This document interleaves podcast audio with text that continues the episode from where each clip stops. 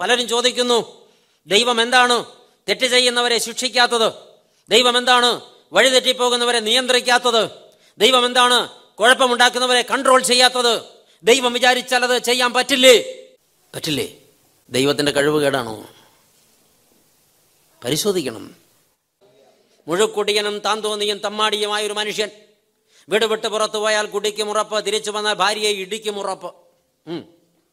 ഈ ദുഷ്ടൻ വീട് വിട്ടിറങ്ങിപ്പോകുമ്പോൾ തമ്പുരാൻ അറിയാൻ ഇയാൾ കുടിക്കാൻ പോവുകയാണ്. നിക്കടാ അവിടെ എന്ന് പറഞ്ഞാൽ ഏത് പുപ്പുലിയാണെങ്കിലും നിൽക്കത്തില്ലേ ഇല്ലേ? ദൈവം പറഞ്ഞാൽ നിൽക്കാത്തവനുണ്ടോ നിൽക്കില്ലേ നിൽക്കും ഒറ്റക്കാലേ നിൽക്കടാന്ന് പറഞ്ഞാൽ നിൽക്കില്ലേ നിൽക്കില്ലേ നിർത്താൻ ദൈവത്തിന് കഴിവില്ലേ? ഉണ്ട്. മൂന്ന് രാവും മൂന്ന് പകലും മഞ്ഞും മഴയും വെയിലും കൊണ്ട് അവിടെ തന്നെ ഒറ്റക്കാലെ നിന്നോണം. അഹങ്കാരി. മദ്യപിക്കണം നിനക്കല്ലേ? നീ നന്നാവോ? നീ ഞാനും നോക്കട്ടെ എന്ന് ദൈവം പറഞ്ഞാൽ മൂന്ന് രാവും മൂന്ന് പകലും അവിടെ തന്നെ സ്റ്റാച്ചു നിൽക്കുമ്പോൾ നിൽക്കൂലേ? ഇല്ലേ? ദൈവം എന്നവരെ ആരെങ്കിലും അങ്ങനെ നിർത്തിയതായിട്ട് നിങ്ങൾക്ക് അറിയാവോ? അറിയാവോ ഇവിടെ ഇരിക്കുന്ന പല പുള്ളികളെ അങ്ങനെ നിർത്തേണ്ടതാ. ദൈവം ഇന്ന് വരെ ആരെയും അങ്ങനെ നിർത്തിയിട്ടില്ല. എന്തേ നിർത്താത്തത്? ദൈവം കഴിവ് കെട്ടവനായതുകൊണ്ടാണോ ആണോ? നോ. ഓർക്കണം ദൈവമക്കളെ ദൈവം മനുഷ്യനെ സൃഷ്ടിച്ചത് ഒരു യന്ത്രമായിട്ടല്ല പിന്നെയോ സർവതന്ത്ര സ്വതന്ത്രനായിട്ടാണ്. ഹാലേലുയാ ദൈവം നിന്റെ സ്വാതന്ത്ര്യത്തിൽ കൈകടത്താൻ തയ്യാറല്ല. എന്തുകൊണ്ടെന്നാൽ അവൻ നീതിമാനാണ്. അവൻ നീതിമാനായ ദൈവമാണ്. നൽകിയ സ്വാതന്ത്ര്യത്തിൽ കൈകടത്താൻ ദൈവം തയ്യാറല്ല. ഓർക്കണം ദൈവമക്കളെ ദൈവം മനുഷ്യനെ സൃഷ്ടിച്ചത് ഒരു യന്ത്രമായിട്ടല്ല പിന്നെയോ സർവതന്ത്ര സ്വതന്ത്രനായിട്ടാണ്. ഹാലേലുയ അവിടെയാണ് നമ്മുടെ കുറിവാക്യം വളരെ ശക്തമായി നമ്മളെ ഹേമിക്കുന്നത്. ജീവൻ വേണമോ? മരണം മതിയോ? അനുഗ്രഹം വേണമോ? ശാപം മതിയോ? സ്വർഗം വേണമോ? നരകം മതിയോ? ഇന്ന് രാത്രി ഇവിടെ ഇരുന്ന് നീ തീരുമാനിക്കണം. നീ. എന്റെ കയ്യിലിരിപ്പ് ദോഷം ദൈവത്തിന്റെ മേൽ ആരോപിക്കാൻ ഞാൻ ശ്രമിച്ചിട്ട് ഒരു കാര്യവുമില്ല. ദൈവം എനിക്ക് എല്ലാ സാധ്യതകളും നിരത്തി വച്ചിട്ടുണ്ട്. ഈ സാധ്യതകളിൽ നിന്ന് തിരഞ്ഞെടുക്കേണ്ടത് ഞാനാണ്. ദൈവം ഇപ്പോഴും നമ്മുടെ മേൽ ഈ സ്വാതന്ത്ര്യം വെച്ചിരിക്കുന്നു. ശുദ്ധമുള്ള യോഹന്നാൻ എഴുതിയ രക്ഷാസുവിശേഷം ഒന്നാം അധ്യായം പന്ത്രണ്ടാം തിരുവചനം. വായിക്കുന്നത് എങ്ങനെയാണ് അവനെ യേശു ക്രിസ്തുവിനെ കൈക്കൊണ്ട് അവന്റെ നാമത്തിൽ വിശ്വസിക്കുന്ന ഏവർക്കും ഹലലൂയ ആ വാക്ക് വളരെ ശക്തമുള്ള ഒരു വാക്കാണ്. ഏവർക്കും യെസ്. ജാതിയില്ല മതമില്ല വർഗമില്ല വർണമില്ല കാലദേശ ഭാഷാ പരിമിതി ഒന്നുമില്ല.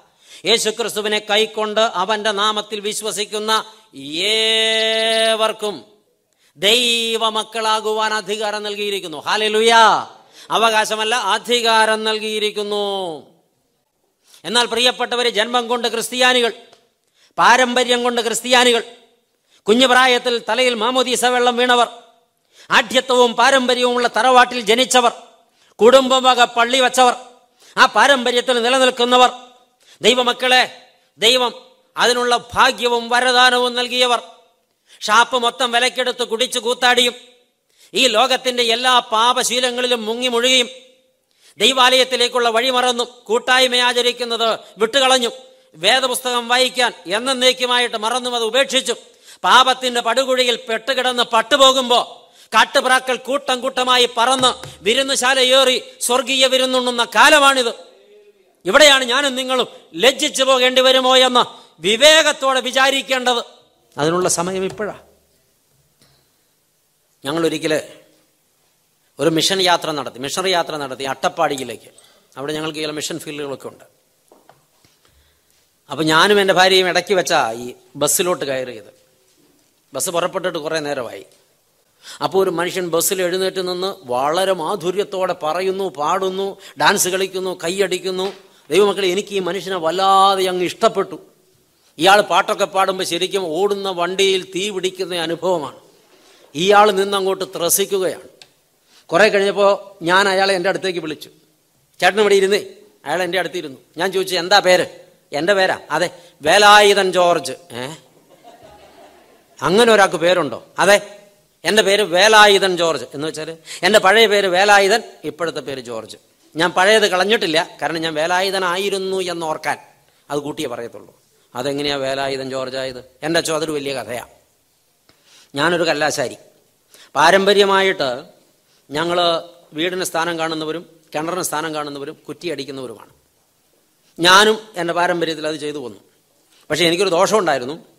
ഒരു കുറ്റി അടിച്ചാൽ അതിന് പ്രതിഫലം കിട്ടണം നിർബന്ധമാണ്. ഒരു കുപ്പിയാണ് അതിനുള്ള പ്രതിഫലം. ഒരു കുറ്റിക്ക് ഒരു കുപ്പി. ഇതാണ് ഈ മനുഷ്യന്റെ ഫീസ്. രണ്ട് കുറ്റി അടിച്ചാൽ രണ്ട് കുപ്പി. മൂന്ന് കുറ്റി അടിച്ചാൽ മൂന്ന് കുപ്പി. ഈ മനുഷ്യൻ പറഞ്ഞു അച്ഛാ ഞാൻ ഒറ്റ ദിവസം ഇറങ്ങിയാൽ ഒരു അഞ്ചാറ് കുറ്റി അടിക്കും അഞ്ചാറ് കുപ്പി അടിക്കും. ഈ കുപ്പി തീരുന്നവരെ പിന്നെ കുറ്റി അടിക്കാൻ ഞാൻ പോകത്തില്ല. പിന്നെ ഇറങ്ങിയാൽ ഞാൻ വീണ്ടും ഒരു അഞ്ചാറ് കുറ്റി അടിക്കും അഞ്ചാറ് കുപ്പി അടിക്കും. ഇതെന്റെ ശീലമായി. ഞാൻ ആഘോഷിച്ചങ്ങ് ജീവിച്ചു. എന്റെ വീട്ടിൽ ഭാര്യ കൂലിപ്പണിക്ക് പോകുന്നതുകൊണ്ട് ആഹാരത്തിന് മുട്ടില്ല. വീട്ടിൽ കിടന്ന് അങ്ങോട്ട് കുടിക്കുക. ഇതാണ് എന്റെ ശീലം. അച്ഛനറിയോ? ഒരുപാട് കാലം ഞാൻ അങ്ങനെ ആഘോഷിച്ചു. എന്റെ മകൻ വളർന്നു വലുതായപ്പോൾ അവനും പാരമ്പര്യപ്രകാരം കുറ്റിയടിക്കാൻ പോയി. ഞാൻ കുറ്റിയടിക്കുന്നതിനേക്കാൾ കുറച്ചുകൂടെ കൃത്യതയോടെയാണ് അവൻ കുറ്റിയടിക്കുന്നത് നാട്ടുകാരുടെ ഇടയിൽ ഒരു സംസാരം ഉണ്ടായി. അതുകൊണ്ട് അവന് കുറ്റി കൂടുതൽ കിട്ടി. പക്ഷേ ഒരു കുഴപ്പം പറ്റി. എന്റെ അതേ പാത പിന്തുടർന്ന് വന്ന എന്റെ മകൻ പ്രതിഫലം വാങ്ങിച്ചത് ഞാൻ വാങ്ങിച്ച അതേ കുപ്പിയാണ്. ഒരു കുറ്റിക്ക് എന്റെ അച്ചോ ചുരുക്കത്തിൽ എന്തിനേറെ പറയുന്നു? അവന് കുപ്പി എപ്പോഴും കൂടുതൽ എനിക്ക് കുപ്പി ഇല്ലാണ്ടായി. ഒരു ദിവസം ഞാൻ ഇങ്ങനെ വന്നപ്പോൾ പറഞ്ഞു ഒന്നുകിൽ നീ ഈ പരിപാടി നിർത്തണം. അപ്പന്റെ കഞ്ഞിയിൽ മണ്ണ് വാരിയിടരുത്. അവൻ പറഞ്ഞു അപ്പൻ അപ്പന്റെ പണി നോക്കണം. ഞാൻ എന്റെ പണി നോക്കും. ഒറ്റ അടി അവന്റെ ചെള്ളയ്ക്ക് അങ്ങോട്ട് കൊടുത്തു. അവൻ എന്തോ ചെയ്തെന്നറിയോ അച്ഛാ? എന്റെ അപ്പൻ എന്നെ തലി ഇനി ഞാൻ ജീവിക്കുന്നില്ല. അവൻ പോയി കയറെടുത്ത് കെട്ടി തൂങ്ങി എന്റെ മോൻ ചത്തിട്ട് പിന്നെ ഞാൻ എന്തിനാ ജീവിക്കുന്നതെന്ന് ചോദിച്ച് ഞാനും അടുത്ത കയറെടുത്ത് അവിടെ തന്നെ കെട്ടി തൂങ്ങി രണ്ട് കയറും പൊട്ടിപ്പോയി. രണ്ടുപേരും താഴെ വീണു. കയ്യും കാലും ഒടിഞ്ഞു മിച്ചം. ആശുപത്രി എന്നെ കഴിഞ്ഞ് വീണ്ടും ഞങ്ങൾ മത്സരിച്ച് കുറ്റി അടിക്കാൻ പോയി. അവനാ ഡിമാൻഡ് കൂടുതൽ ഒരു ദിവസം എനിക്ക് കുറ്റി കിട്ടാണ്ടായപ്പോൾ ഞാൻ കൈ കിട്ടിയത് വെച്ചാൽ ഒരൊറ്റ വീക്ക് പിന്നെയും കൊടുത്തു. അവൻ പറഞ്ഞു അപ്പൻ എന്നെ തല്ലിയാൽ ഞാൻ ജീവിച്ചിരിക്കില്ല അവൻ പോയി വിഷം എടുത്ത് കുടിച്ചു. പിടിച്ച് മേടിച്ച് ബാക്കി ഞാനും കുടിച്ചു. നോക്കി നോക്കിയെന്ന നാട്ടുകാരെ ഞങ്ങളെ പൊതിരം തല്ലി ആശുപത്രി കൊണ്ടുപോയി ഉപ്പുവെള്ളം കുടിപ്പിച്ച് കയ്യിൽക്കണ വയൽ കുത്തി ഇറക്കി. എന്റെ അച്ഛൻ രണ്ടുപേരും ചത്തില്ല രക്ഷപ്പെട്ടു. മൂന്നാമതും ഇതേപോലെ ഒരു സാഹചര്യം വന്ന് ഞാൻ അടിക്കാൻ കൈ ഓങ്ങിപ്പോൾ അവൻ പറഞ്ഞു അപ്പ എന്നെ അടിക്കരുത്. നമ്മൾ രണ്ടും ജീവിച്ചാൽ ശരിയാവില്ല. നമുക്ക് ഒരുമിച്ച് അങ്ങ് ചത്തേക്കാം. ആയിക്കോട്ടെ. അപ്പനും മോനും കൂടെ ഒരു വണ്ടിയേക്ക് കയറി ആലുവ റെയിൽവേ സ്റ്റേഷനിൽ ചെന്ന ഒരു പുത്തൻ തോർത്ത് വാങ്ങിച്ചത് വലത് കൈയും ഇടത് കൈയും കൂടെ കൂട്ടിക്കെട്ടി രണ്ടുപേരും കൂടെ ഒന്നായി റെയിൽവേ ട്രാക്കിൽ കൂടെ അങ്ങ് നടന്നു നേരെ അങ്കമാലിക്ക്. ഉദ്ദേശം എന്താണെന്ന് മനസ്സിലായില്ലേ? വണ്ടിക്ക് മുമ്പിൽ ചടിച്ചാകുക. അപ്പോൾ ഒരു മനുഷ്യൻ ഓടി പുറകെ എത്തി. അല്ല നിങ്ങൾ എങ്ങോട്ടാ പോണേ? കാണാൻ പാടില്ല മുമ്പോട്ട്. അല്ലെ റെയിൽവേ ട്രാക്കിൽ കൂടെ അങ്ങോട്ട് പോണേ? മുമ്പോട്ട്. ഏ വണ്ടി വരുന്ന ട്രാക്കായത് നിങ്ങൾ എന്തായി കാട്ടണേ? ഇതിൽ പോയാൽ വണ്ടി ഇടിക്കും. വണ്ടി ഇടിച്ചോട്ടെ? തനിക്ക് ചേതം വല്ലതും ഉണ്ടോ? അല്ല നിങ്ങൾ എന്തിനാ പോണേ? എടോ മുന്നോട്ട് ഈ ട്രാക്കിൽ കൂടെ പോണേ എന്തിനാണെന്നറിയില്ലേ ചാകാനാ? ചാകാൻ. വേണ്ട. അത് വലിയ അപകട. അത് അബദ്ധ. അങ്ങനെ ചെയ്യരുത്. ഇത് വലിയ കുഴപ്പ. ഞങ്ങൾ ചാവണേ തനിക്ക് എന്തോ എന്റെ പൊന്നു ചേട്ടന്മാരെ നിങ്ങൾ എന്തോ പ്രശ്നത്തിലാണെന്ന് തോന്നുന്നു. നിങ്ങൾ അപ്പനും മോനുമാനാ കണ്ടിട്ട് മനസ്സിലാവണത്. നിങ്ങൾ എന്ത് പ്രശ്നം ഉണ്ടെങ്കിലും അതിന് പരിഹാരമുണ്ട്. പരിഹാരമില്ലാത്ത വിഷയമൊന്നും ലോകത്തില്ല. താൻ പോടോ. ഈ മനുഷ്യനൊരു പ്രത്യേകതയുണ്ട്. പറയുന്നതല്ല നല്ല പ്രാസത്തിലാണ് പറയുക. തെറി പറഞ്ഞാൽ അങ്ങനെ തന്നെ പറയത്തുള്ളൂ. ദൈവമക്കളെ ഈ മനുഷ്യനോട് കുറച്ച് ചീത്ത വിളിച്ചു. ഈ മനുഷ്യൻ പറഞ്ഞു പോകരുത്. നിങ്ങൾ ഇങ്ങനെ പോകരുത്. ദേ വണ്ടി വരിക. വച്ച കെട്ട് തുടങ്ങി. വഴി അവിടുന്ന് മാറുക ട്രാക്കിൽ നിന്ന് മാറും. ഇവരുണ്ടോ കൂട്ടാക്കുന്നുള്ളൂ. വണ്ടി ഇങ്ങനെ എത്താറായപ്പോൾ ഈ മനുഷ്യൻ പുറകോട്ട് ഓടി. അപ്പൊ അയാൾ ഓടി രക്ഷപ്പെട്ടതാന്നാ ഇവർ വിചാരിച്ചതേ. വണ്ടി ഇങ്ങനെ എത്താറായപ്പോ ഒരൊറ്റ ചാട്ടമാണ്. കുതിച്ചു വന്ന് ഇവരെയും പറിച്ചെടുത്തോണ്ട് ഇയാൾ അപ്പുറത്തെ ട്രാക്കിലോട്ട് പോയി. വണ്ടി അങ്ങ് കടന്നു പോയി കഴിഞ്ഞപ്പോൾ ഇവർ എഴുന്നേറ്റു. കയ്യിലെ കട്ടടിച്ചു.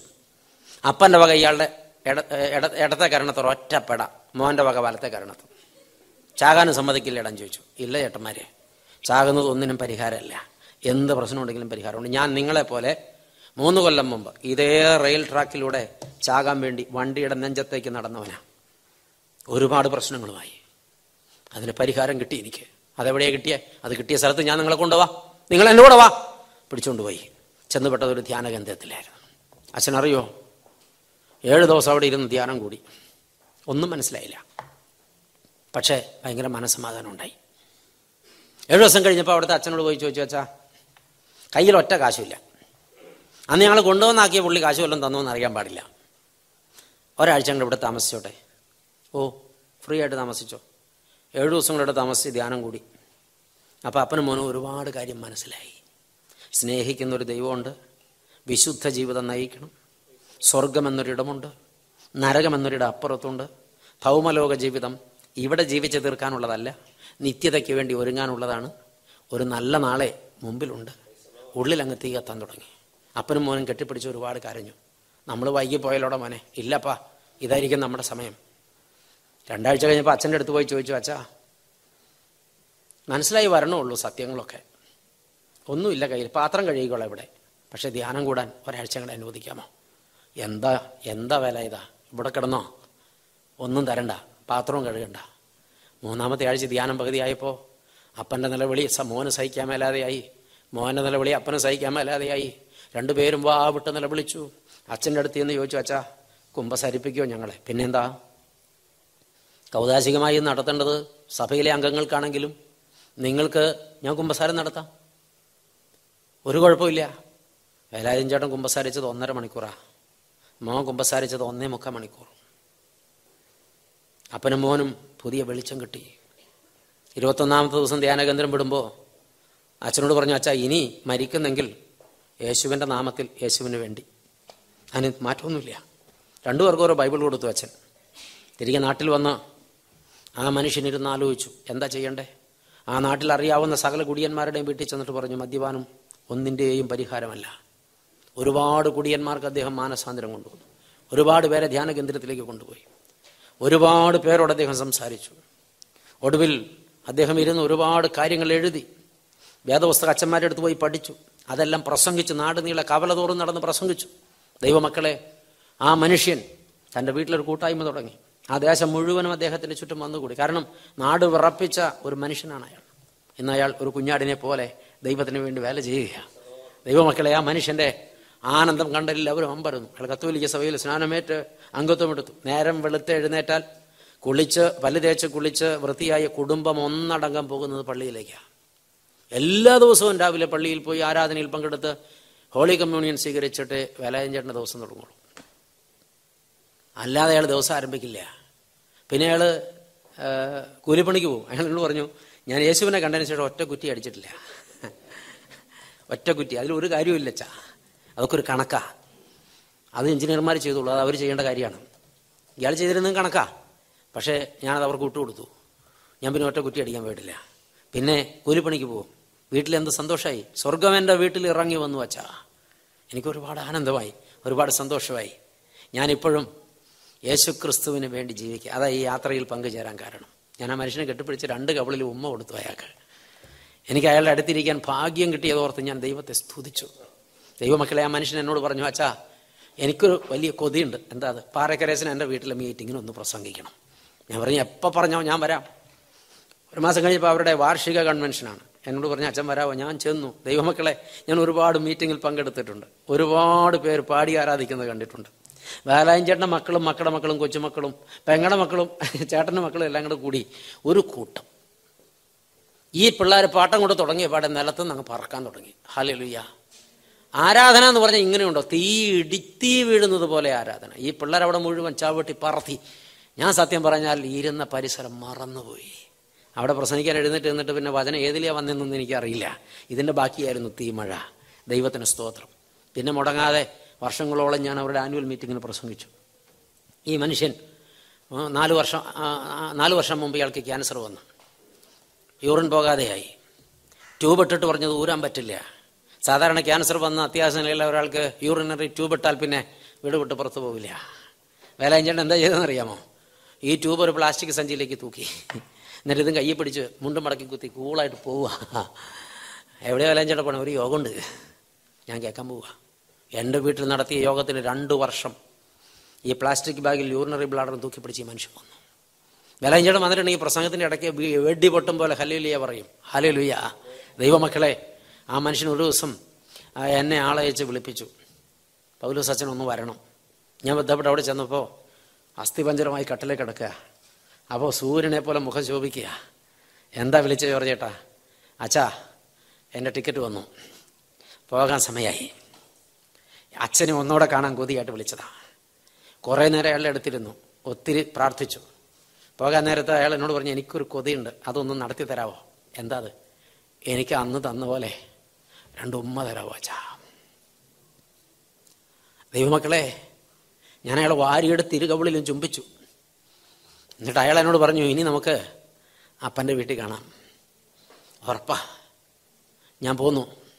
പിറ്റേന്ന് അതിരാവിലെ എനിക്ക് തിരുവല്ലയിൽ ഒരു മീറ്റിങ്ങിന് പോകണം.